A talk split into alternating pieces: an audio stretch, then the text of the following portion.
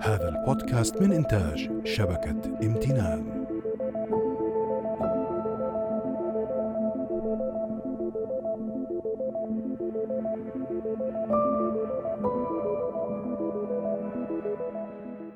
يوم جميل مليء بالامتنان لكل شيء نلتمسه. لكل نور أضاء هذا اليوم.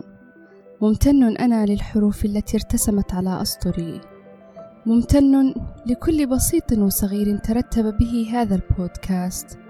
كي أكون معكم على هذه المنصة أنا هدي المصطفى. تابعوني من بودكاست امتنان.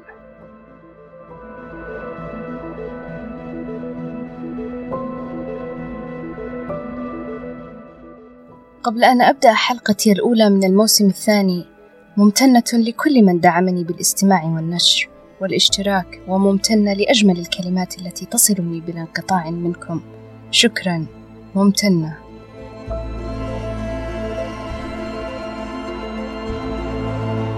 سأبدأ موسمي الجديد بتجربتي في الإحباط والتخطي في الإنجاز والوصول رغم كل المعيقات. كنت أحتاج أن أسافر لأسباب كثيرة لكن ترتيبات السفر تغيرت تماما عما اعتدنا عليه. كل شيء أصبح في مكانه غير الطبيعي شعور اللا أمان وشعور الخوف من المجهول مشاعر كثيرة اختلطت وكان أهمها الإحباط هل أستمر؟ هل أخطو؟ أم ربما يجب أن أقف وأستسلم؟ ولكني قررت قرارا بداخلي أنني سأسافر مهما كانت الصعوبات سأتخطى جميع المعيقات حتى أصل فاعتبرت أن هذا السفر هو هدف كبير وسأحقق وسأصل.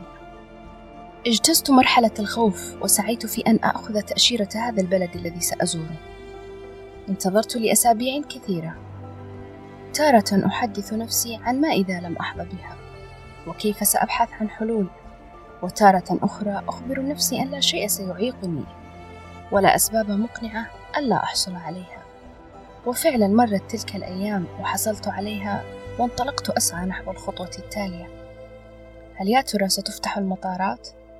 هل يا ترى سيحين موعد رحلتي والطيران لا يزال ساريا؟ أم أن وجود الوباء سيزيد الأمر سوءا؟ قررت أن أتجاوز تلك العقبة وأن أحزم حقائبي وإن وجدت صدا ومانعا سأعود أدراجي ولكني كنت صادقة مع نفسي أردد كل يوم نيتي للسفر صباحا ومساء كي أجذبها بقوة فأنا أريدها فعلا أن تتحقق.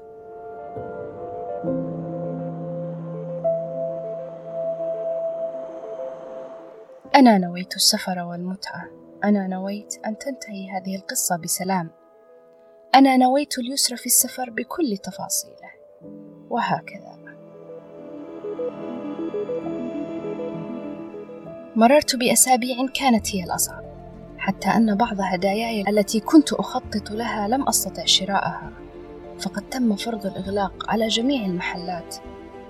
وهكذا كانت الصعوبات تزداد يوما تلو الآخر. ثم ظلت عقبة تحليل فحص الكورونا. ظننتها الأصعب لأني إن أخذت نتيجة إيجابية؟ لن أستطيع السفر لمدة أربعة عشر يوما. ويعني ذلك أن إجازتي للسفر قد انتهت. مرت أكثر من خمسين ساعة وأنا في عواصف ذهنية لا تكاد تقف. حتى وصلتني رسالة في هاتفي أن النتيجة سلبية فانهمرت دموعي. الحمد لله.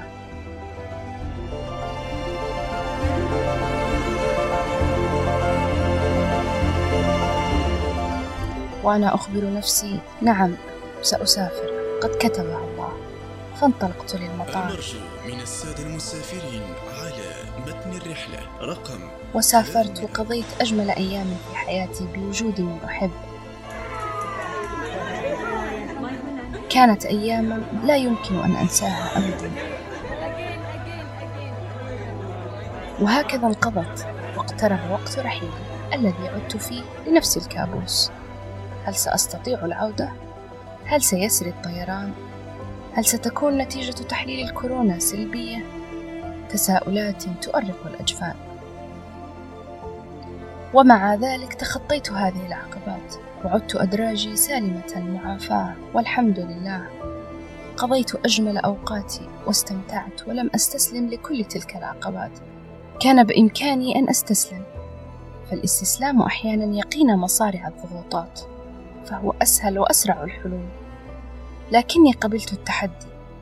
وقررت أن أحقق وأتجاوز كل عقبة بإرادتي. قررت السفر والمتعة ووجدتها تنتظرني بكل حب. فتأكدت أن الاختيار دائما بأيدينا. كيفما كانت تلك الصعوبات أيا كان الهدف لا تزال بأيدينا القرار نحن ونحن فقط والاستسلام نحن أيضا. كل جهد يبذل لا يضيع. صدق المولى القدير في قوله وأن ليس للإنسان إلا ما سعى وأن سعيه سوف يرى. يراك الآخرين قد وصلت ولكنهم لا يعرفون حجم العقبات التي تخطيتها لتصل إلى هناك. كن ذلك الدافع لاتخاذ أجمل قرارات في حياتك واقبل بالتحديات. بما هو آت. الحياة اختيارات وإن طالت بك الحيرة اختر وتخطى وتجاوز ستصل حتما.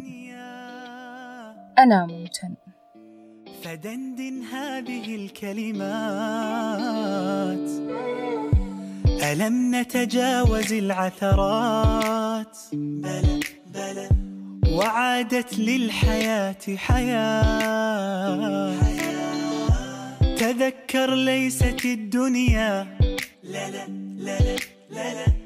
وإن طالت سوى لحظات.